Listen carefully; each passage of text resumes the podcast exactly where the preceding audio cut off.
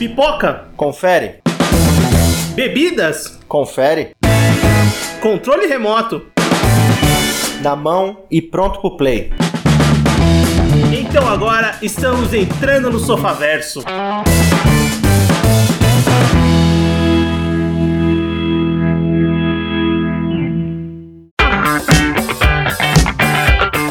bem, Sofaverso começando. Voltamos para mais um episódio do seu podcast e hoje vamos falar de série, vamos falar de Ted Laço. E para isso eu tô com o Everton, Fala pessoal, beleza? eu tô com o Anderson Eu tô sentindo um padrão aqui. É, antes de mais nada, tudo bem com vocês? Tudo ótimo. Eu sou o Vinícius e comigo tá tudo ótimo. Então, só pra dizer que o padrão é. Eu acho que é a segunda vez que a gente vai gravar sobre algo que eu indiquei. Na próxima eu vou pedir música. Olha, sim, mas também a gente já gravou sobre alguma coisa que eu indiquei, então você não é especial, não se sinta especial, porque é mentira. Tô dizendo que eu estou à frente.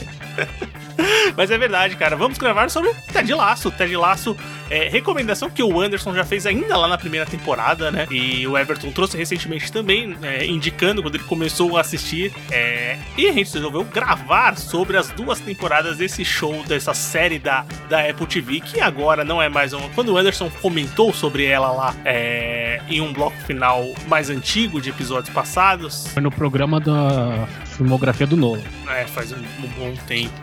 Foi em fevereiro de 2021. faz um bom tempo, faz um. É, Ted Lasso não era esse fenômeno que hoje é, né? Não tinha arrebatado todos os prêmios do último Emmy na, na categoria de comédia e provavelmente vai arrebatar os próximos, a- o próximo ano do Emmy também com a sua segunda temporada.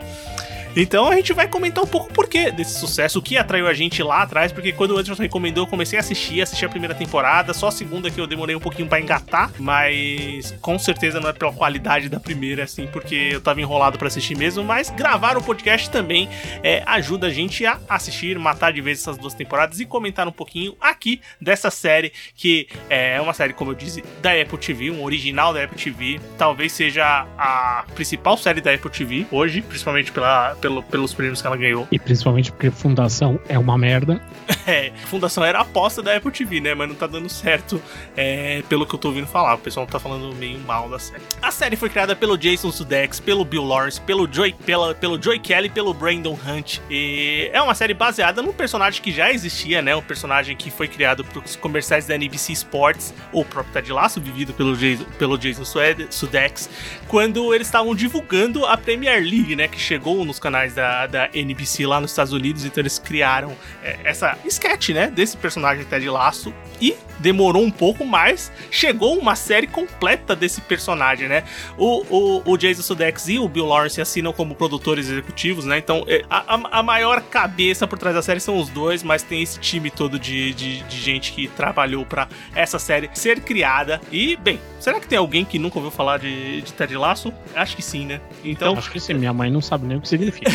mas sua mãe não vai escutar o podcast, provavelmente. Eu tava assistindo com ela do lado e ela nem, nem tchum, nem sabia o que, que era.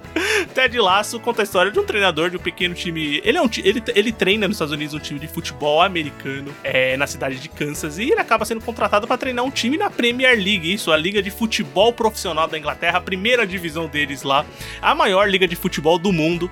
E um, um treinador de futebol americano vai treinar um time da Premier League. A partir daí você já tem uma das melhores premissas de série de comédia que você pode ter. Então a gente vai conversar um pouquinho, vamos conversar um pouquinho então sobre essas duas temporadas. Vamos começar, vamos dividir primeira e segunda temporada e, ou vamos falar no geral? Eu acho que dá pra dividir, dá pra. Porque os eventos, na verdade, eles são. Eu acho que vai aca- os eventos que vão acontecer na série dá pra dividir bem a temporada só. Em duas, nas duas temporadas, né? Sim, com certeza. A primeira temporada ela começa lá no dia 14 de agosto de 2020. É, a primeira temporada tem seus. Deixa eu ver as quantidades de episódios. 10 episódios, a segunda tem 12. É, são- a, a Apple TV faz aquele esquema de lançamento que eles. É, é parecido com o que a, o Prime Video faz. Que eles lançam três episódios da temporada inicial e depois eles lançam um por semana, né? Que é esse formato que, pra mim, é o melhor formato pra acompanhar. É, depende da série, né? Ah, eu acho pra todas. Pra mim não depende, não. Pra mim, todos. todos Não, pra mim, não. todas as- Eu, eu falo a estratégia de lançamento, a Amazon ela faz dependendo da série. Tem série Ah. que ela lança tudo de uma vez, tem série que ela lança episódios semanais. Sim, é verdade. É, Ela não Então- tem um padrão certo. Isso, isso é ruim, na verdade. mas tudo bem. Aí eles vão de séries. e- provavelmente as séries que eles querem bombar, eles fazem nesse formato. Mas a Apple acaba fazendo é, nesse protótipo. Ah, eu espero acabar pra assistir, então não faz diferença. E, cara, como o Everton comentou, as- como, como as duas temporadas eu acho que tem, tem um fio de história é, bem diferente, eu queria só primeiro fazer um, um- um comparativo, eu não sei se vocês concordam comigo. A gente recentemente gravou um podcast sobre uma série da Apple TV também, que é Mythic Quest. E pra mim é o mesmo formato de série de comédia Mythic Quest Ted Lasso. Vocês perceberam isso também? Eu achei também. Achei bem parecido. Isso não vem de hoje, honestamente. Vem já de alguns anos onde as séries de comédia elas não são focadas apenas no riso fácil. Não é, não é mais o formato de sitcom com plateia ou claque de fundo, etc. São séries que prezam majoritariamente pela comédia, mas que quando precisa cair para um lado mais dramático, para um lado mais sério, elas fazem sem, sem pensar duas vezes. Isso, claro, é muito mais fácil a gente falar porque a gente acabou de gravar sobre uma outra série da Apple TV, mas é, isso para mim não é de hoje. Eu já acompanho série pelo menos aí uns quase 20 anos, na idade entregue aí. Então isso é uma coisa pelo menos dos últimos 8, 9 anos, mais ou menos. Cara, é, sim, é, o próprio, a própria série do Bill Lawrence, a série mais famosa dele, que é o Scrubs, ela trabalha muito bem com isso. Só que eu acho que a- eles ainda. ainda Eu acho que o, o, o Ted Lasso e o, e o Mythic Quest ainda colocaram um pezinho mais forte ali na, na construção do drama do que essas outras séries. Principalmente o, que eu tô comparando o Scrubs, que é, que é a série do Bill Lawrence, e ele já sabia trabalhar com isso, né? Ah, É. Sc- Scrubs tem uns episódios que ele faz você rir pra caramba e aí você termina o episódio mal pra cacete. Exatamente, então tem todo, todo, todo- toda essa questão. E eu, eu digo isso porque eu tava assistindo e, logicamente, essas são séries e comédias da Apple TV, é, as duas estão no mesmo serviço, é, as duas têm um, um formato e uma história, história diferente, né? Mas um padrão parecido. E eu fiquei pensando, eu falei que, que isso pode ser um formato é, que a Apple achou pra sua série ser colocada ali no catálogo e eles trabalharem assim. E super funcional, cara, porque eu acho que Ted Lasso consegue fazer essa união da comédia e do drama de uma maneira muito bem feita, assim, e, e que te prende na história, né? E é uma resposta também à Netflix. Porque a Netflix, ela. Agora ela vem mudando, mas quando só tinha ela, ela fazia comédia tradicional padrão, sabe? Ela tinha medo de, de, de pisar nesse terreno novo. Então, as outras. O Prime Video tá indo mais assim. A própria Apple TV, o Star Plus tá, também tem as suas séries nesse sentido. Então, é, é um movimento mais natural e a gente vai conhecendo mais agora, tá se acostumando com ele. Eu acho muito melhor do que propriamente ser uma série daquelas tradicionais de comédia, onde é só o riso que importa e dane-se a evolução de personagem, de história, etc. Concordo, concordo 100%, Anderson. E bem, é, vamos começar então comentando dessa primeira temporada. Primeira temporada, que é basicamente é, é, introdução dos personagens, né? A gente tem que conhecer quem, quem é o Ted Lasso, quem é esse treinador que vai parar na Inglaterra, junto com o Coach Beard, com o Coach Bird, que é o, o fiel escudeiro dele ali, o treinador que tá junto com ele, que é o Brandon Hurt, que aliás é um dos caras que também tá por trás da criação da série. E aliás, é um cara que tava nas sketches também. Vocês chegaram a assistir as sketches iniciais do, do, do Ted Lasso, os comerciais, né? Sim, e aí eu digo que é diferente porque o sketch, a, a sketch, quer dizer, a sketch não, o sketch, ele parece mais focado justamente naquilo, é, de fazer rir pura e simplesmente. Todos os outros aspectos que a gente vai falar aqui são criações para a série. O, o, o cerne do personagem mesmo foi bastante alterado em relação aos sketches, se você parar pra ver. Nos sketches ele é bem bobalhão, ele é engraçadão, fica fazendo um monte mais de piada. Na série ele, ele faz a piada, mas ainda é, é de uma maneira diferente, com um intuito diferente. Sim, aliás, ele treina o Tottenham, né? Ele treina o Tottenham, tem uns jogadores profissionais lá, é bem legal assistir os comerciais e também depois assistir a série, né? É, Eu, eu, sinceramente, eu nem sabia dessa informação que tinha esse personagem. Eu não sei se eu já tinha deletado na minha mente e tal, não, tinha feito a conexão.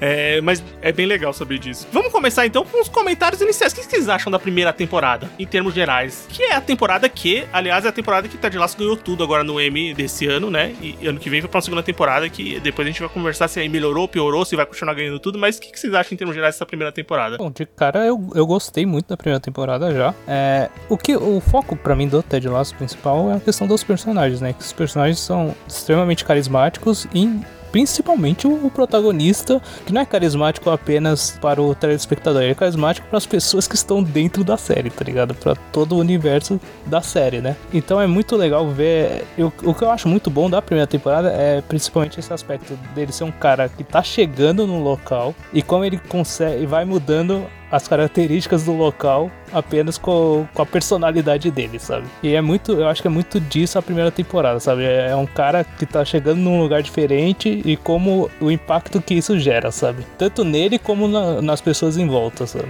Bom, é, já dando meu veredito no começo do episódio, eu gosto mais da primeira temporada do que da segunda, de modo geral, mas principalmente porque a primeira temporada ela é responsável por estabelecer não só o Ted como um personagem, mas também como uma, uma figura central na história daquele clube. Que ele, ele ajuda não só ele, ele ajuda todo mundo que tá ao redor dele. É um personagem bastante agradável, que é uma coisa que para mim mudou um pouco na segunda temporada em alguns pontos. Eu tava ficando irritado com ele, mas no modo geral a série para mim ainda é muito, muito acima da média das coisas que a gente vê por aí. E, e principalmente, a série não é só ele. Você falou do Coach Beard, eu acho que é o, ele é o personagem que eu mais gosto, talvez ao lado do Roy, que é a dupla, é a dupla que eu mais gosto no seriado. Então, assim, ele é um personagem, como a gente já falou diversas vezes aqui. A série vai falar da jornada de crescimento dele, mas é importante que as pessoas ao redor dele cresçam também. Isso ela faz bastante bem na primeira temporada. Cara, concordo 100% com o que vocês falaram sobre o que é, o personagem do Ted é, é, é, essa pessoa carismática ao ponto de agregar todas as pessoas que estão ao redor dele e vindo de uma realidade totalmente diferente da dele, né? E, cara, eu acho que assim, é, quando você começa a série, você tem que ter uma, uma, uma, pequena suspensão de descrença, obviamente, porque tá vindo um treinador de futebol americano para um time de futebol e tem as coisas ali. Eu acho ainda mais nós que somos acostumados, assim, eu falo por nós que eu sei que vocês gostam de futebol, acompanham e sabe que ali tem aquelas loucuras muito. que você fala, isso aqui seria impossível de acontecer. Mas releva total pelo contexto que a série tá, tá, tá entregando e você fala, puta, não, beleza, isso aqui tá, pra mim tá funcionando bem, a piada vai funcionar. É, porque o, o foco da série, ainda bem que não é o futebol, cara. Porque é. É, não só o futebol, eu acho que séries ou produções esportivas, elas têm esse caráter meio estranho, sabe? Não, não parece nada com a realidade, mas ainda bem que a série não é sobre isso. É, porque assim, no, na série, o clube, o, o AFC Richmond, ele parece muito grande, mas ao mesmo tempo ele parece minúsculo com meia dúzia de funcionários. Que é o que a, a série quer construir, né? Que é você introduzir o Ted, personagem da titular série, é o personagem principal, é o treinador, e fazer a, a história dos outros personagens ao redor dele e qual, como você as ligações desses personagens durante o, o, o, todo da série, né? Logicamente, eu acho que o Ted Lasso faz uma coisa muito boa desde a primeira temporada, que é dar espaço para todos os personagens ali brilharem. Não é à toa que é, a, a, série destaca vários atores é, e atrizes do, do, do, seu elenco, porque os personagens realmente têm tempo para construir sua história. É, na, primeira, na primeira temporada, com certeza. Na segunda, a crescente é maior, apesar de eu acho que a série muda bastante o tom da, na segunda temporada. Ela, tipo, essa primeira temporada é, é muito mais engraçada que a segunda. Isso, é, para mim, é, é, ficou bem nítido. Porque a segunda, ela vai pra um tom de drama mais pesado, mas é uma coisa que ela construiu na primeira temporada para chegar lá. Então eu acho que tudo, tudo funciona. Eu gosto de todo, todo esse esquema. E a gente comentou um pouco do, do TED, do do, do Ted Lasso, o Anderson comentou, o Everton comentou, falaram que esse agregador, esse cara que, que a gente tá conhecendo. E, assim, como protagonista, ele funciona super bem, né? Muito. É, na primeira temporada, principalmente, ele é, um, ele é a pessoa mais agradável que você pode conhecer. Ele já é um personagem, assim, assim, eu não digo icônico, mas é um personagem assim, que vai ficar, né? Porque é um personagem muito bem construído, muito bem caracterizado, com fala, com jeito, com visual, com frases de efeito. E, de, posteriormente, posteriormente a gente vai vendo a história sendo contada, né? Que também dá todo o escopo que o personagem precisa. Eu acho muito legal do, do Ted, que é aquela questão dele, ele é, um, ele é o treinador, né? Só que ele não tá muito preocupado em desenvolver, tipo, profissionalmente o cara, quer desenvolver a humanidade dos caras, tá ligado? Como o cara trata as outras pessoas, não apenas dentro do campo, sabe? É, é diversas passagens da, da série, da primeira temporada, principalmente com o Jamie, né? Ele não tá nem aí porque o cara vai. Se o cara vai jogar bem ou não, sabe? Ele quer que o cara seja uma pessoa melhor, sabe? E eu acho que essa, esse ponto que você tocou, Everton, é um dos principais temas dessa, dessa temporada, né? Porque a temporada, é, eu, eu, enxergo ela. Enxergo. Eu acho que tá bem nítido que o, que o tema principal é, é como o Ted chega, a apresentação dele e apresenta todos os personagens. Mas a gente tem um grande segredo que não é tão segredo que só basicamente o Ted que o Ted e o Coach Beard que não percebe que eles foram contratados não para ajudar o time, mas para afundar o time de vez, né? Pela Rebecca Welton, que é a, que é vida pela Hannah Winehan, que também é, destrói na série, não é à toa, foi vencedora do, do Emmy, é, que é a presidente do clube, né? Que contrata um treinador de futebol americano lá dos Estados Unidos para treinar um time de futebol na Premier League, justamente para afundar o time. Então, um, um pano de fundo grande da temporada é esse segredo que é guardado e, e as viravoltas do, do time e do jogo que vão acontecendo juntamente com, com os personagens se conhecendo. E a interação deles, eu acho que é uma das coisas melhores dessa primeira temporada, que é a interação dos da Rebecca e do Ted, que é uma interação mais forte nessa primeira temporada e depois se perde um pouco na segunda, mas não se perde. Se perde porque os personagens vão para caminhos diferentes, vamos dizer assim. Mas na primeira ela é mais forte, né? Eu não acho nem que ela se perde ou que ela fique fraca. O ponto é, a segunda temporada ela tem que apresentar outros personagens, dar novos caminhos, trazer novas histórias, tanto que os poucos momentos que eles têm junto reflete, refletem muito já a cumplicidade que eles têm, começaram a ter na temporada anterior. Então, eu acredito que não seja uma coisa que deva ficar reforçando toda vez, porque já tá estabelecido assim. Ah, não, então, sim, mas não. Eles não, podem não, focar não, em outra coisa. Mas não faz diferença. É, a, a questão é que não, não, se, não se perde na questão de que falta na segunda temporada. Ela só não acontece mais porque os caminhos escolhidos são diferentes. O foco é, é diferenciado também. Sim, com certeza. E, cara, a Rebecca é uma personagem que eu adoro. Na, na verdade, eu não, eu não gosto, eu não detesto de nenhum personagem. Detestar, assim, eu não acho que nenhum personagem é ruim. Isso que eu quis dizer. Porque detestar, você vai acabar detestando. É impossível não detestar. Mas eu não acho nenhum personagem ruim, assim, das duas temporadas. Personagem, puta, eu não gostei, esse personagem me incomoda. Na, na primeira, como a gente tá falando da primeira temporada, a primeira temporada é certeza. Não tem nenhum personagem que me incomoda. Mas tem os seus destaques, obviamente. O Everton comentou rapidamente do Jamie. O Jamie é um dos principais jogadores, né, do, do time. O Jamie Tart, que é vivido pelo Phil Dunster. É, que é esse jogador estrela, né? Jogador. É, é, o Neymar, é tipo o Neymar inglês. Ronaldo, todos esses caras. É o mala, é o cara que tá mais preocupado com, com corte de cabelo e com a, a, a pose que ele vai fazer no campo do que de fato é. É o Vinícius jogando si. bola também. Cara, não, porque eu nunca tive uma lata muito bonita, então não, não sou eu. Mas assim, o Jamie, o Jamie Tart é o craque do time, né? Ele é o craque do time, né? Ele, é o, ele joga bem, ele, te, ele é um craque, ele joga. É o melhor jogador do time, assim, é, em termos de habilidade, de juventude e tal. É o cara que veio do Manchester City emprestado, então ele veio de um clube grande. E a primeira temporada tem uma, um peso muito grande em fazer com que esse jogador é, e com que o personagem entenda que ele pode ser melhor, né? Como pessoa e pro time, né? Pro time funcionar. Não, esse seu entendimento só vem na segunda. A primeira temporada, o cara é, é arrogante, mala, mala ao extremo. Ele acha que o, que o universo, ele é o centro do universo. Isso muda bastante na segunda temporada. E é, é, de novo, é um dos arcos importantes da temporada. É porque da primeira ele vai do céu ao inferno, né? Literalmente. Ele termina na baixa para poder Não, buscar primeira, uma redenção. A primeira temporada ele termina afundando o Richmond, né? Que ele faz o gol do empate lá do Manchester City que, que rebaixa o time, né? Não, é eu acho que ele começa a segunda ele começa a segunda temporada para mim no, no fundo do poço porque ele tá no reality show. Isso para mim é inaceitável. É. Mas a série faz essa brincadeira mesmo. Se o cara tá no reality show, ele tá cagado, ele tá na merda. ele, ele tá no pior lugar que alguém podia estar. Tá. Então é, é, isso, esse é o ponto. É, melhor tá preso do que no reality show, né, cara? A, a não ser que o reality show seja na prisão, mas isso é outra história. E uma personagem que, que, que é totalmente ligada ao James nessa primeira, na, na, primeira temporada, principalmente, é, é a Killy. A Killy Jones, servida pela Dino Tempo, que talvez seja um dos nomes mais conhecidos aqui do elenco, né? Do, do, do Ted Lasso. É, que ela vive. No, no começo, no primeiro momento, ela é simplesmente a namorada do, do Jamie, é uma modelo, né? Super modelo, e depois ela acaba trabalhando no clube com a parte de marketing, imagem, eu não sei dizer bem o que é, mas é uma parte ali, um, tipo, um cargo. Um cargo que inventa, que dá uma inventada, fala assim, aquela amiga da Rebecca, fala assim, ó, faz isso aqui pra gente que a gente não tem. Cara, Kelly pra mim é uma das minhas preferidas, cara. Uma das personagens que eu mais gosto, cara. Eu, eu acho muito legal o jeito dela, porque ela não é geralmente nessas séries, é, essa ideia da supermodelo, os caras iam colocar ela meio que limitada, tá ligado? Meio burrinha, sabe? Mas não é, cara. Ela é totalmente contrária. Ela é super inteligente, sabe? Ela, ela tem uma cultura, tá ligado? E ela,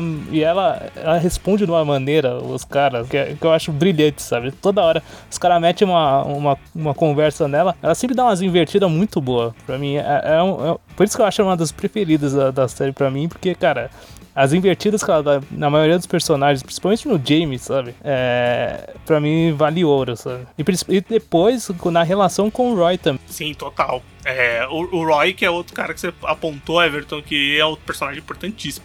Mas só pra eu falar também da Killia, também é uma das minhas personagens favoritas. Eu acho assim que ela funciona super bem. É, também é uma personagem que eu acho que é, é engraçado. Toda parte de que ela vive um triângulo amoroso ali com eh, Jamie e o, e o Roy, que é, começa a ser explorada nessa primeira temporada, na segunda é, é mais forte ainda. Só que normalmente isso seria algo que eu não, não gostaria na série, em, em outras séries. Eu sei que eu, não, não é uma parte que me interessa, mas aqui no Ted Lasso, até o romance e você saber é, como vai se desenrolar esse relacionamento funciona super bem dos personagens. Porque também soa é, natural e totalmente encaixado com tudo que tá acontecendo no time, com os personagens, no dia a dia deles e, e, e a evolução é constante, né? Você consegue perceber isso muito bem. Também porque as pessoas gostam dos dois personagens. Se não gostasse de um deles, ia ser um saco. Isso, isso ajuda bastante também, né? Se bem, que, se bem que é difícil gostar do Jamie, né? ah, não, eu tô falando do Roy. o relacionamento dela com o Roy. Por, o, o, Roy, o Roy Kent, vivido pelo Brett Goldstein, que é o Roy Kent, ele tá no, no, no, no, Richmond, mas ele é aquele cara que era um puta jogador, sabe? Que tá no fim da carreira. Ele é justamente isso, jogou no Chelsea, se não me engano é Chelsea, né? O time principal é, ele foi campeão era, pelo Chelsea. Ele era craque no Chelsea, né? E ele vai jogar no Richmond porque ele tá nas últimas temporadas da carreira dele, no caso, a última temporada da carreira dele. E ele acaba, no começo, ele é aquele cara, o capitão do time, super mal-humorado, é, com respostas curtas e que, cara, é um personagem que vai ganhando um destaque, uma crescente absurda durante as temporadas, é, essas duas temporadas. E é um personagem que quando eu comecei a assistir, eu não dava, eu não esperava que aquele personagem fosse tão desenvolvido como ele foi. É, muito bom. Ele é um dos caras que faz, fala o melhor fuck de todos, cara. Ah, e é um dos mais engraçados também, né? É muito engraçado. É, ele, ele, é um cara que é totalmente bruto, tá ligado? Ele é sem noção às vezes até. É, ele, não, é mal, ele não é maldoso, é, ele só é sem paciência. Ele é meio. Ele só é bruto mesmo, realmente. É, ele, é sem, ele é sem filtro total. É, ele lembra alguém que eu conheço. Não sou eu. Não, não. Tem o meu nome, tem a minha idade, uh, mora na minha casa, nasceu no mesmo dia que eu, tá gravando podcast comigo também. Ele, cara, o Roy, eu acho ele engraçadíssimo, cara. Principalmente por essa falta de paciência dele. Que, e eu acho muito. A relação que ele tem, por exemplo, com a sobrinha dele, eu acho fantástica, sabe? Porque ele cuida muito bem dela. Mas ao mesmo tempo também ele tem umas atitudes que é muito. Ah, você não pode falar palavrão, viu, porra? Praticamente isso ele faz, tá ligado? Essa relação, essa relação ela começa na primeira ou uh, só é a segunda temporada? Só, não, só, já, já na, na primeira. primeira. Na primeira já tem, né? É, é, uma das poucas coisas que ele gosta fora o futebol, por exemplo. Puta, eu assino embaixo o que o falou. Eu, eu, gosto muito desse personagem. Eu acho que a crescente dele é uma, é, é uma das maiores na série. É, de, de, de de importância pro time, de, de, de se entender, do personagem se entender, de relacionamento com as outras pessoas, principalmente quando ele se apaixona pela Killy. E o relacionamento deles vai de uma forma natural tanto pra ascendência quanto pra descendência, quando a gente tem nas, a gente vai conversar um pouco da segunda temporada. Mas, cara, funciona super bem. E ele é o tipo de cara que eu queria ter no meu time, né? Tem esse ponto também. É, ele é o capitão, né, cara? Ele é o. É, o, é, é muito bom, é, pelo menos na primeira temporada, quando o, o desenvolvimento que o Ted tenta dar para ele que é, cara, não seja o capitão por só para os caras temer você, sabe? Não, seja o capitão para guiar os caras, sabe? E eu acho bom que, por exemplo, na primeira temporada, uma passagem do Roy que eu acho muito interessante, que é quando ele tá. Quando o, o Ted fica naquela dúvida de colocar ele ou não no banco, né? Porque ele já não aguenta mais, ele já não é um, o mesmo jogador de antes, né? E, a, e toda aquela questão do. quando ele vai conversar com, com o Roy, o, o Ted, eles estão lá na arquibancada e o, o, Roy pergunta, cara, você vai me botar no banco? Aí, o Ted, não, não, veja bem e tal. O Roy levanta e sai fora, sabe? Fala, eu já sei que você vai me botar no banco, né? Que se foda também. E, e é muito bom depois a, a, a, reação do Roy, né? Que ele aceita isso, né? Sim, que, que aí é esse ponto, né? E também tem. A série trabalha muito bem esse, esse entendimento do personagem. Você consegue entender que o personagem também, ali, é, apesar dele ser o durão, apesar dele ser o cara que quer jogar, ele entende que ele tá no fim da carreira, que tem gente passando na frente dele e que ele pode ajudar o, o time é, não estando toda hora ali, né? Cara, funciona bem, super bem pra, pra, E ainda mais para dar liga pro time, né? Porque querendo ou não, a gente tá falando de história de personagens, mas todo mundo ali tá torcendo pro, pro Richmond se dar bem, né? Pro time é, evoluir junto com, com os personagens da história. Então, tudo acaba funcionando. É, é muito bom essa a dualidade ter a primeira temporada, porque a, a Rebecca, que é a presidente do time, ela, ela é a única que não quer que o time se dê bem, né? Mas todas as atitudes que o, o, Ted vai tendo com os outros personagens vão fazendo com que o, o clube evolua entre eles, sabe? E isso acaba repercutindo uma, até uma boa performance até determinado momento, né? Porque também é aquela, né? Não, não tem como esperar um cara que não sabe nada de futebol faça o time com, comece a ganhar as coisas, tá ligado? Porque não faz sentido nenhum, sabe? não. E, e, e, essa evolução do time, é, é, tem um personagem muito importante para isso, que do, na primeira temporada, um dos, meus, um dos personagens que eu acho mais engraçado, um dos melhores, assim, e que tem um grande destaque, que é o Nathan, né? O na Nathan Shelley, que é o é Nick Mohammed, o Nick Mohammed. E é um personagem que tem total ligação com a evolução do time, né? Porque o cara começa como um roupeiro ali, e o Ted vê um potencial dele de ser assistente técnico e vai subindo ele ali para ajudar mais o time. É um personagem que eu, particularmente, é um dos meus favoritos da primeira temporada. E, e é, total, é muito engraçado o que, o que se constrói para ele no decorrer da série. Mas a primeira temporada ele é muito engraçado. Ele é justamente aquele underdog, é o cara lá, cara, que é zoado pelos jogadores, tá totalmente ali pra, com a com a baixa estima lá no alto, como diria o Paulo Bonfá. E para mim funciona super bem principalmente na parte de comédia. Ele é bem engraçado na primeira temporada, cara. É aquele atrás de comédia, na verdade, por causa dele, né? É, ele representa muito o que é o clube no modo geral, né? Dá pra você ter ideia do que é a noção do clube e daquele pedaço de Londres ali, muito na figura dele. Ele é um cara também. É, exatamente, Anderson. Ele, ele traz muito da regionalidade do lugar, né? Pra, pra, pra dentro do time. Obviamente, a série ela constrói muito bem é, a questão do, do bairro, do lugar que eles estão. Porque tem o pub, tem os torcedores, tem a dona do pub, tudo isso. Eu vai... queria ser amigo da dona do pub, cara. Pô, é muito ah, legal, vai isso, ajudando você construir lá o é ambiente, bom, né? Cara, porque o desenvolvimento que o TED faz, não é só no clube, sabe? É toda a região, todas as pessoas começam a gostar dele também, sabe? Então até os torcedores mais chatos que chamam ele de punheteiro, tá ligado? Eles chamam depois e começam a chamar isso como um apelido carinhoso, sabe? Principalmente o velhinho. Aquele velhinho é muito bom, cara. Ô, punheteiro. Aí, sempre, aí, principalmente na segunda temporada, tem um momento que o Ted sofre um baque e ele fala: pô, punheteiro, fica calmo, cara. Vai dar tudo certo, tá ligado? Não, primeiro ele dá um esporro no cara. É. Ele fala depois, assim, se meu depois... pai tivesse ataque de pânico, a gente estaria falando alemão hoje. Mas depois ele faz o carinho, cara. É. Mas é muito bom, cara. A relação, toda a relação que o Ted tem no, com, com os próprios torcedores, né, do bairro, eu acho muito legal também. É muito legal. E, é, e, é, e é interessante como a série, ela utiliza isso muito bem, né? Tipo, toda hora esses personagens, eles podem não ter o arco de o arco bem definido, com as relações, interligação de personagem e tudo mais. É, mas toda hora eles estão aparecendo ali para complementar é, uma parte importante da história, para dar um escopo maior, para ajudar a personagem. E isso funciona super bem, porque a, a série tem um controle muito bom de onde vai colocar cada personagem, que situação, como vai funcionar para criar, porque eles são engraçados ali, aquele trio de torcedores, eles são bem engraçados quando eles aparecem. É, a, a, dona do bar é super engraçada, então a série funciona e sabe colocar muito bem esses personagens para aparecer, para dar o apoio até pessoal às vezes para esses personagens e também para fazer as cenas de comédia. É só um ponto falando em cenas de comédia, para mim também é um dos personagens mais engraçados que tem na série como todo, tanto na primeira como na segunda temporada, é o Higgs. Sou Leslie Higgs, eu acho ele muito engraçado, velho. Que ele é. Qual, que é o cargo dele? Ele é secretário Ele é diretor. Diretor de. Ele é diretor de futebol. É, diretor de futebol. É o cara que contrata, né? Basicamente, que comanda o futebol do time, mas, mano. Ele meio que faz tudo, na verdade, né? É, ele é o diretor de futebol, mas é o diretor de futebol ali que faz um monte de outras coisas. O diretor de futebol que não tem nem sala, né? Pessoal tem noção pra quem não assistiu a série. Vivido pelo Jeremy, Jeremy Swift. Além de ser um pau mandado, né? É na primeira temporada que ele pede demissão, né? Ele vai pra casa e começa a tocar baixo. Sim. Mano, é muito bom isso, velho.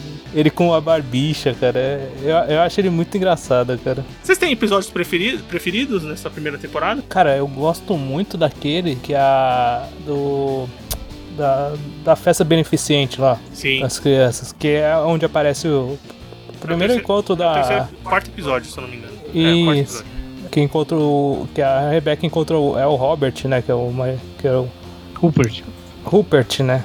O ex-marido, né? E eu acho muito legal aquele capítulo porque ele funciona muito bem, porque o, o Ted ele tá tentando fazer o, o Roy e o James se darem bem, é, aí ao mesmo tempo ele tenta, ele quer tentar ajudar a Rebecca, porque ele percebe que o, que o Rupert não é flor que se cheire, sabe? Eu acho que ele é, é um primeiro passo pra complementar aquela relação dos personagens que a gente tava conhecendo ainda, sabe? Cara, esse, esse episódio é muito importante, né? Porque, assim, ele, ele a, a Rebeca tem uma jornada de aceitação ali como chefe muito importante, porque ela veio num, de um relacionamento tóxico que ela tinha com o marido, que basicamente ela se via como dependente dele, e agora ela é diretora do clube, e ela demora um pouco para engatar essa ideia nela de, de independência, né? Ela parece, sim, ela é aquele mulherão, né? Mas ela tem os seus problemas e aos poucos da temporada ela, ela vai é, tomando de fato as rédeas de todas as situações ali que envolve o, o time. E o Ted é um cara importante para isso. E esse capítulo ele, ele, ele bate muito nessa tecla, ele é muito importante para isso, para ela, né? Para ela também evoluir como personagem e para tentar e tirar mais ainda o Rupert de jogo.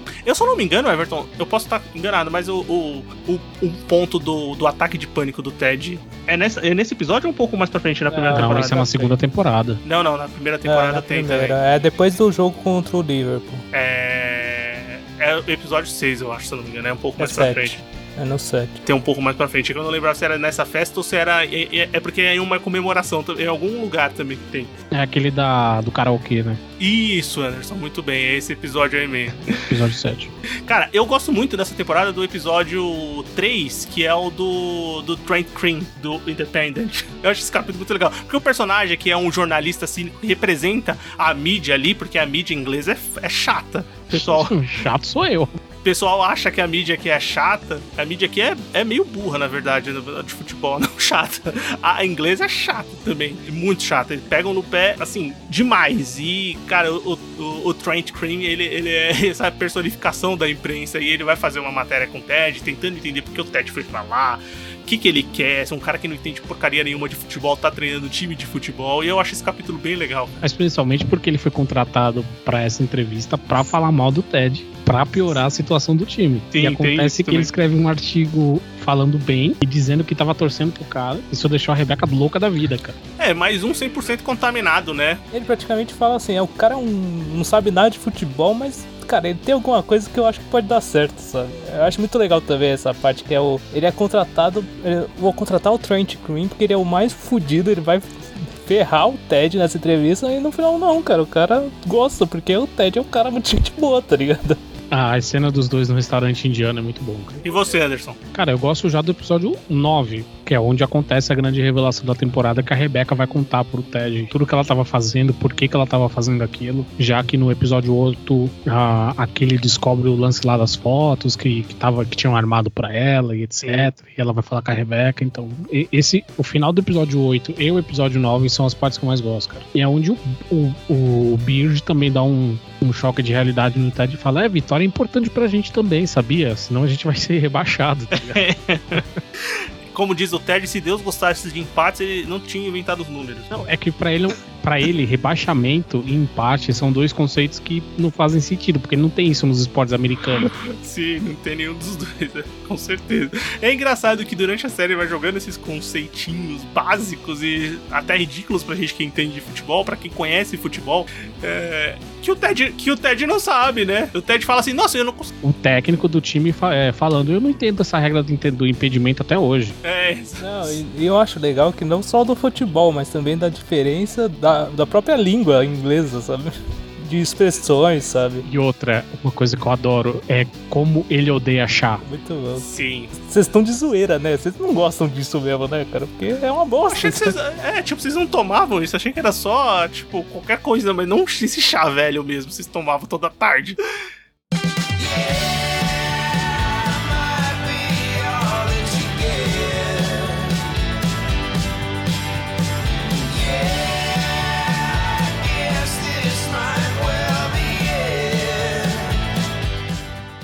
bem, segunda temporada. O que que vocês acham da segunda temporada? É uma evolução natural? Vai papar tudo de novo no M? Vocês gostam tanto quanto vocês gostam da primeira? O Anderson já falou que gosta mais da primeira temporada, mas vamos. Eu quero saber. É que perto da primeira ela tem alguns deslizes que, que são perceptíveis. Não é assim também, nossa, vou largar a série, é uma merda. Nossa, não. ficou uma merda. Não, não, não ficou uma merda. A série é muito boa, mas ela tem alguns defeitos que não tinham na primeira temporada. É, eu particularmente gosto mais da primeira temporada também. É, e muito também, eu acho que um ponto que é, é meio tosco, pode parecer, mas pra mim também influencia a questão do tempo dos episódios, de ter aumentado tanto, sabe? Sim, mas eu acho que é porque parece mais uma série de drama do que uma série de comédia na segunda temporada. Esse é um dos pontos, sabe? Ele, ele muda bem a cara de. Eu não sei se diminui as piadas, sabe? Ou se elas estão mais pontuais. É, Porque você Mas- tem um episódio maior, então elas ficam é então. mais espaçadas, né? Pode ser isso também, E sabe? também, e também propriamente pela principal abordagem na segunda metade da, da temporada,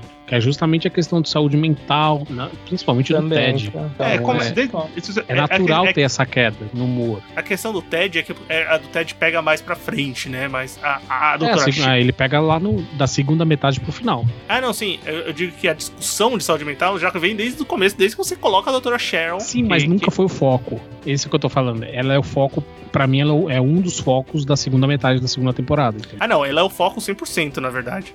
é o foco 100%. A, a doutora Sharon, que é vivida pela Sarah Neals, que é, que é essa personagem que é introduzida pro time e o elenco principal da série, o elenco recorrente, vai aparecer durante a temporada toda, que é contratado justamente é uma psicóloga é, esportiva, né? Que vai auxiliar o Richmond ali na sua caminhada pra tentar voltar à primeira divisão. Mas ela é contratada pelo motivo mais bizarro possível.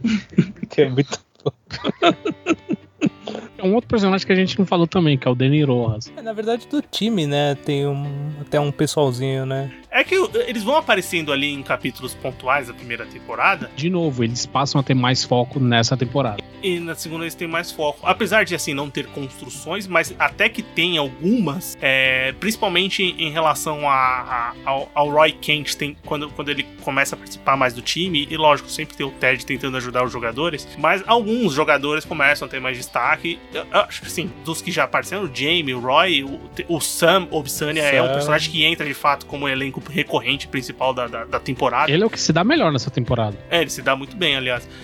E ele aparece é, na temporada agora com, com, com mais aparições, mas os jogadores começam assim. Aí, é que na segunda temporada você começa a identificar quem são os jogadores, né? Primeiro, às vezes, você tipo, ah, tem uns jogadores lá, mas eu não sei muito bem quem são.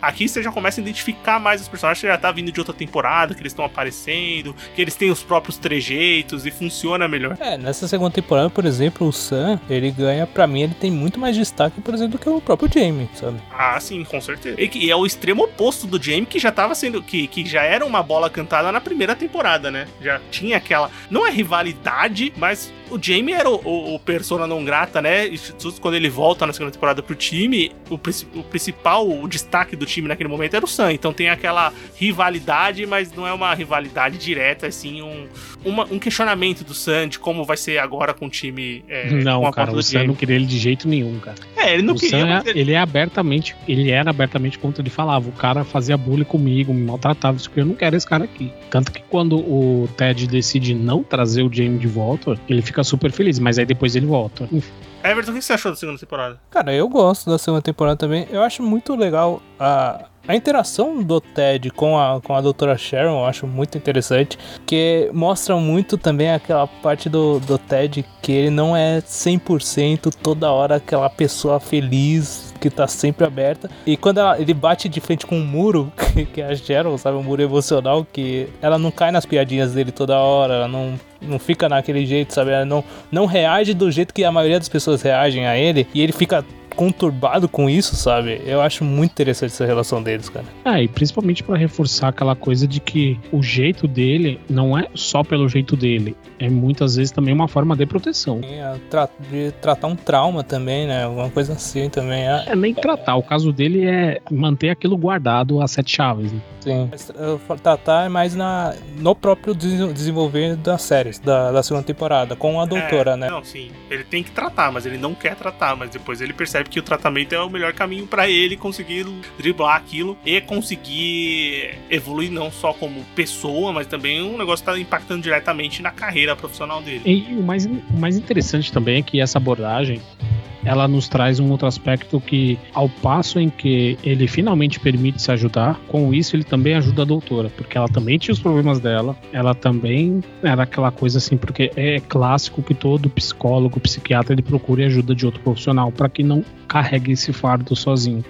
Mas o que o, que o Ted faz para ela ao ele se deixar ajudar também é muito importante. Acaba criando, de certa forma, uma relação de amizade ali. É. Ainda que ele trapaceie ela no final, para ele sair por cima, mas já é uma coisa assim mais próxima de quem é camarada do que só a relação paciente e, e, e doutor. Também tem aquela questão da dela perceber o impacto que o Ted tem naquela comunidade, sabe? No time, toda, toda a volta que tem depois da chegada dele, sabe? Com certeza. E os personagens? É, já que o tom da série muda, a gente comentou do Sam, que tem mais destaque, um pouco mais de destaque, tem a Cheryl, que é personagem nova, mas você acha que os personagens continuam na evolução e melhoram, pioram, continuam na mesma estaca?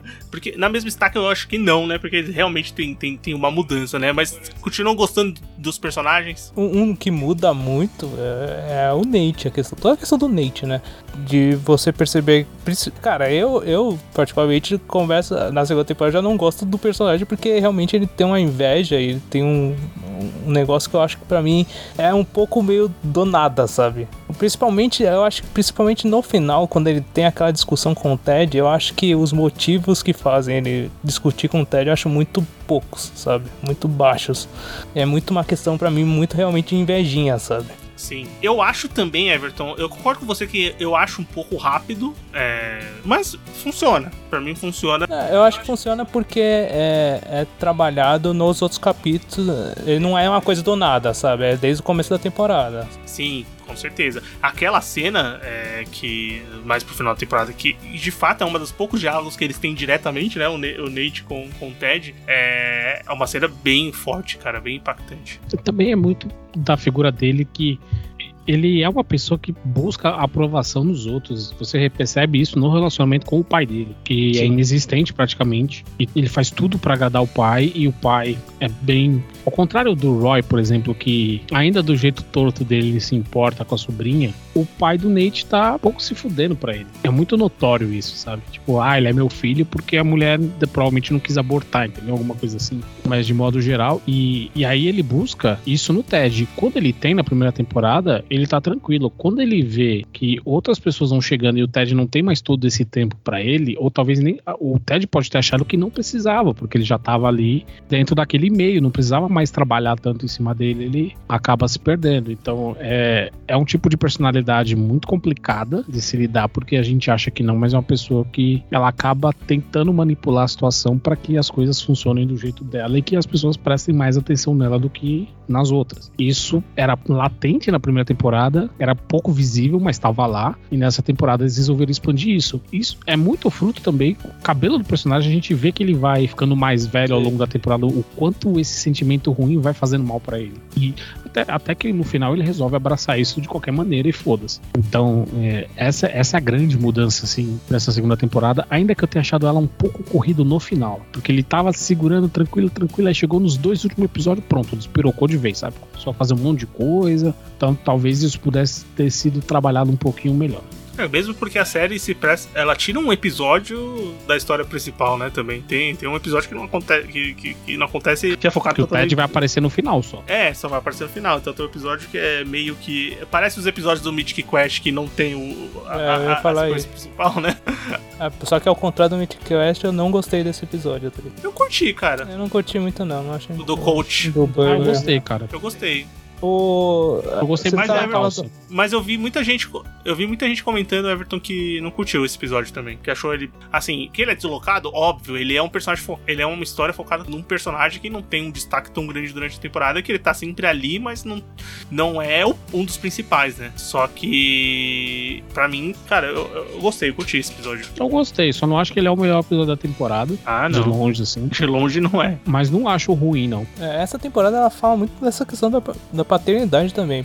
Por exemplo, do Nathan com, com do Nate com, com, o pai dele, com o do Jamie, né? Com o pai dele, que tem o confronto realmente. Que também é uma cena pesada tal. E o Roy vai lá e abraça o, o Jamie, tá ligado? É uma coisa bem diferente, tá ligado? Você é, fala, pô, é mano, olha o que o, cara realmente é, foi acima do que do que tava previsto, sabe? Do, ninguém imaginava aquilo, sabe? É aquilo que eu falei. O Roy se importa do jeito meio torto dele, mas ele Sim. se importa. E a própria questão do pai do Ted, né, cara? Quando ele fala que, porra, meu pai se suicidou, cara, e quando eu tinha 16 anos, tá? E é pesado, sabe? É uma cena bem forte, bem triste, ele contando, tá ligado? É, eu acho eu acho que também é um tema recorrente nessa segunda temporada, a questão da paternidade, né? Sim, aí o, o Rupert, a Rebecca finalmente se livrando do Rupert, e aí o falecimento do pai dela. Tem a questão É. do, do Sam e do pai, que eles têm aquele idealismo do, do que não querem um patrocinador no time, que aquele cara, aquele, aquela empresa tá destruindo o país deles, a Nigéria. Tem a questão do Rupert virar pai também. E termina de novo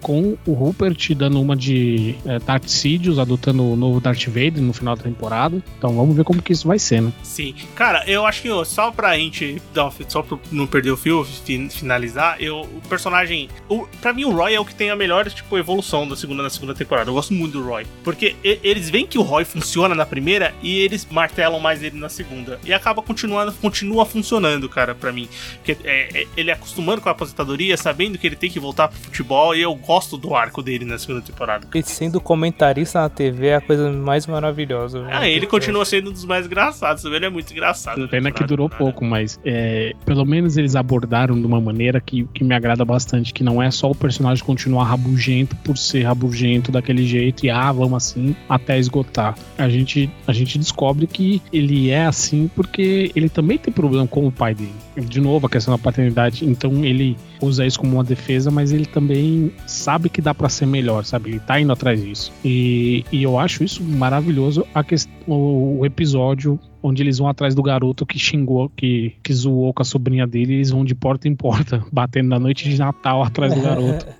Já adianto, o, o capítulo do Natal é o meu preferido dessa segunda temporada, cara. Eu achei ele é ele muito bom. muito bom, cara. Ele é muito bom. Esse episódio é muito bom mesmo, cara. É... Tem todo um clima legal, né? De, de, dos acontecimentos. Ele só tem um problema pra mim. A Rebeca ela tira um saco gigante pra dar pra uma criança lá junto do Ted. E no carro dela, aparentemente, só cabiam dois. E ela leva sei lá quantos sacos ali dentro. cara.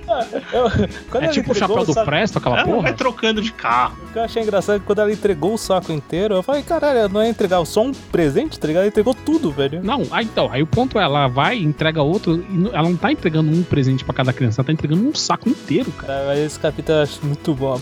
Na parte do, da casa do, do, do Leslie Riggs, eu acho muito bom. Sim, tá essa é a parte que eu mais gosto desse episódio. Todos os cara. caras lá, velho. E o cara falando, pô, mano, antigamente vinha tipo um, dois, tá ligado? E pela influência do Ted, sabe? Pelo fato do Ted ter chegado realmente, ter mudado muito a mentalidade da, da, pe- dos pessoal lá, cara.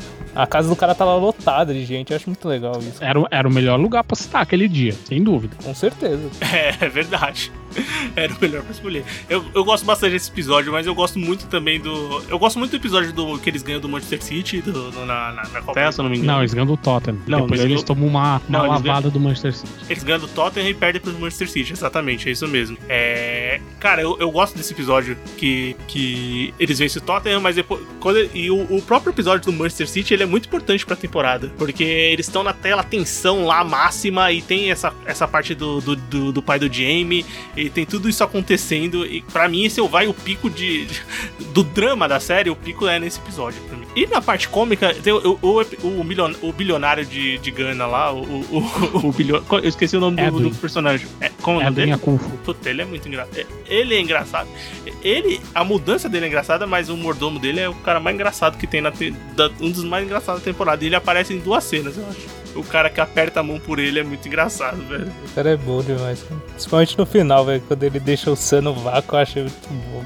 Toda aquela parte final, o último que, que o Ed começa a xingar o Sam, velho. E o Sam olhando assim, falando, mano, que esse cara mudou do nada, velho? Eu achei muito boa. Aquela cena é muito boa. É uma das melhores da temporada, velho. Cara, é, nas próprias conversas do Bill, do Bill Lawrence é, pro, pra série, ele e, e o Jason Sudeikis já tinham falado isso também, antes mesmo do projeto começar, são três temporadas. A terceira temporada dela, a, a terceira temporada ela foi anunciada, né? A série foi renovada antes de começar a segunda temporada por uma terceira. Não, e, durante a primeira ela já tinha sido e, garantido mais duas temporadas. E, e a ideia são três temporadas, a história deles é fechada, e, mas eles falam que tudo pode acontecer, né? É Então dinheiro, né? vamos ver o que vai acontecer, né? A série tá bombando, a série tá fazendo sucesso, a série tá ganhando tudo. Eu espero muito que eles acabem na terceira. É, seria muito legal, cara, porque ia mostrar a primeira, tipo, se fosse seguindo a questão das temporadas do futebol, a primeira é o rebaixamento, a segunda é a volta, e provavelmente, tipo, a terceira eles conseguiram algo a mais, sabe? Sim. Isso é muito legal se eles contratassem alguém do campeonato inglês, assim, pra participar da série. O Richmond contratou o De Bruyne, tá ligado? É, eu acho legal o Thierry aparecer,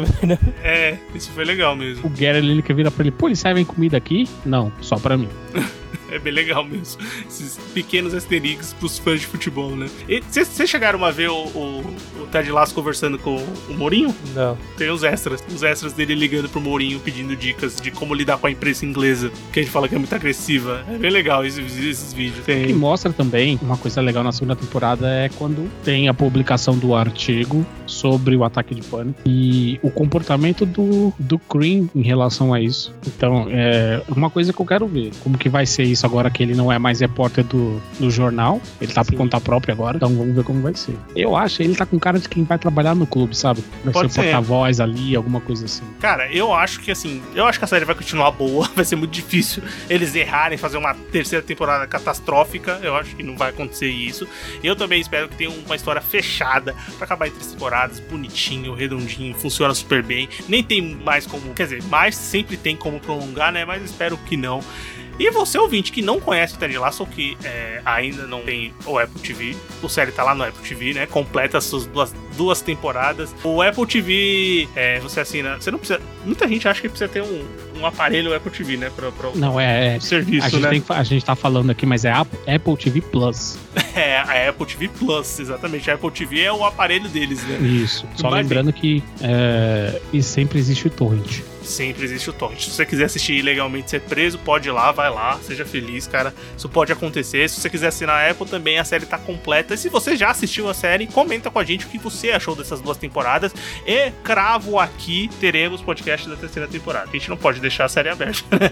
Mesmo porque vamos finalizar, vamos gravar sobre a terceira temporada de Ted Lasso assim que ela for lançada. Eu não sei se ela tá pra 2022, eu acho que não. É, por enquanto só tem o mês, agosto de 2023. 2022, desculpa. Ah, então beleza. Então tem esse mês, então em breve eles devem começar a gravar. Mas bem, Eu só queria falar uma coisinha rapidinho. pode falar. A trilha sonora dessa série é algo absurdo. Ah, é muito foda, mesmo. bem, bem lembrado. Quem faz a curadoria é a Krista Miller, que é a esposa do Bill Lawrence, ela também é atriz. Quem assiste Scrubs vai lembrar que ela é a Jordan. Ah, é? E- é, Eu não sabia. Ela- Ela, era a esposa do. é a esposa do Bill Lawrence. Fez Cougar Town também e tal. Mas o trabalho dela fazendo a curadoria dessa trilha sonora é sensacional. Show, Anderson. Muito bem lembrado. Parabéns, cara.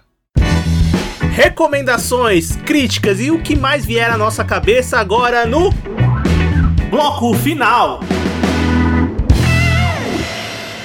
Muito bem, bloco final do Sofaverso começando. Agora é hora da gente comentar alguma coisa que a gente assistiu, alguma coisa que a gente leu, alguma coisa que a gente escutou, vale qualquer coisa. Quem quer começar? Bom, eu vou indicar um programa, um podcast, que é parecido com um podcast que eu já indiquei. E o Everton também já falou do Office Ladies aqui. Eu vou indicar o The Always Sunny Podcast, que é um podcast protagonizado pelos o- o- os três patetas lá do It's Always Sunny em Filadélfia. O Charlie Day, o Rob McElhenney e o Glenn Hoverton. E é basicamente isso, são os três comentando em tempo real os episódios da série conforme eles vão assistindo. E, e de novo, a coisa que menos importa são os episódios, porque eles começam a divagar e falar das- da vida deles, de bastidores da série. Então é um, é um podcast bem legal, dura pouco. O, maior episódio tem 32 minutos, é muito rápido de ouvir. Então é bem bacana, e principalmente pra quem gosta de humor muito ácido, cara, que é o típico humor da série que eles fazem. Então é uma recomendação que eu acho que vale a pena, assim. Show. Everton? Cara, eu tô pensando aqui, mas eu não sei o que eu vou recomendar. O, uma- o que eu andei, o que eu estou assistindo, né, e enquanto a gente grava esse episódio, ainda não saiu o último capítulo, é o Gavião Arqueiro, né? Série do, do Disney Plus, cara. E eu tô achando bem legal, sabe? Tô achando que é uma das séries da- das mais legais, assim, dessas que estão saindo do, no Disney Plus da- do universo da Marvel, sabe? Acho o clima dela muito legal e eu acho os personagens bem legais, principalmente eu acho que a, a Kate Bishop e a, a Hailey Steinfeld, ela, ela, manda muito bem, sabe? Eu acho que é um, acrescenta bastante, sabe? O que eu assisti eu curti. Vou terminar. Vamos ver o que vai acontecer, né, Everton? Tô gostando. Eu ia assistir de qualquer jeito, né? Mar Marvete, safado, mas é, eu tô curtindo também. Bem, todos somos Marvetes, né? O episódio do podcast O episódio anterior do nosso podcast já denuncia. Não é nem que todos somos Marvetes, é porque não tem opção. Outra opção é o quê? A DC? Com o universo torto dela? Porra. Bem, Eu por mim assistiria tudo, mas, pô, DC me ajuda aí, né? É, o que eu vou comentar, recomendar é o novo álbum do Volbeat. Volbeat é uma banda dinamarquesa de rock and roll, heavy metal, seja lá como você queira definir, porque o estilo dos caras é bem mistureba mesmo. É, o, o, o último álbum do Volbeat, o Servant of the Mind, foi lançado agora recentemente, né? No finalzinho. É, não, agora em dezembro. E, cara, para mim, assim, é um descasso. Foi um descasso. Curti muito. Chegou ali para fechar o ano com chave de ouro ali dos lançamentos. Que esse ano teve muito lançamento bom. A gente já comentou vários aqui no bloco final. E esse novo álbum do Volbeat ficou bem legal. e, e Cara, eu gostei mais ainda porque os dois últimos álbuns do Volbeat eu não tinha curtido muito. É uma banda que eu curtia muito, assim, os primeiros CDs. É, os dois últimos eu achei, não gostei tanto, mas esse eles voltaram mais com um peso, uma coisa diferente, com aqueles refrões chiclete que eles fazem, mas de uma maneira maravilhosa. Então eu acho que funciona super bem. Eles fazem, eles fazem um rock de show, assim, dá pra ver que em show vai funcionar pra caralho. É, que é muito bom, cara. Vale muito a pena. E lembrando que o Volbeat, é, é, muita gente pode não conhecer, mas é uma banda assim de headliner de festival lá fora. Que aqui no Brasil ainda não é uma banda tão estourada assim de fazer grandes shows em grandes festivais, mas lá fora eles são headliners de, de, festivais gigantes. Eles vieram pro Brasil, eles tocaram aleatoriamente no Lula Palusa. Tá tocaram numa tarde no Lula Palusa, tipo uma hora da tarde. Caralho, que desperdício, velho. Brasil pro rock and roll, puta, esquece, cara. É, é mais só aqueles mesmo, nomes né? já estabelecidos dos anos 80 e só. É, é triste. Mas bem, escutem Servant of the Mind, que é o novo álbum do Volbeat, que vale muito a pena, é bem legal, certo? É isso aí. Ouvinte, espero que você tenha gostado desse episódio. Comenta com a gente, não esquece de comentar com a gente o que, você achou de Ted Lasso, se você assistiu as duas temporadas, se você tem curiosidade de assistir, talvez o podcast te anime mais ainda. Tem alguns spoilers pontuais, mas, pô, não tem problema. E para continuar escutando o Sofaverso, é, procura a gente nas redes sociais. Twitter a gente tá como Sofaverso, Instagram tá como Sofaverso. Pode mandar um e-mail pra gente, podcastsofaverso.gmail.com. A gente tem um grupo no Telegram, você pode entrar pelo link de convite aqui no post do episódio, você será muito bem-vindo, entra lá. E, obviamente, para continuar escutando o Sofaverso, continuar escutando o podcast semanalmente, entra no nosso site sofaverso.com.br. Todo domingo tem episódio novo para vocês. E procura a gente no seu agregador favorito de podcast. A gente tá no Spotify, tá no Deezer, tá no Google Podcast, tá no Cashbox. Onde você procurar, você vai encontrar a gente. Muito obrigado por escutar mais esse episódio. A gente se encontra semana que vem. Valeu. Falou. Falou.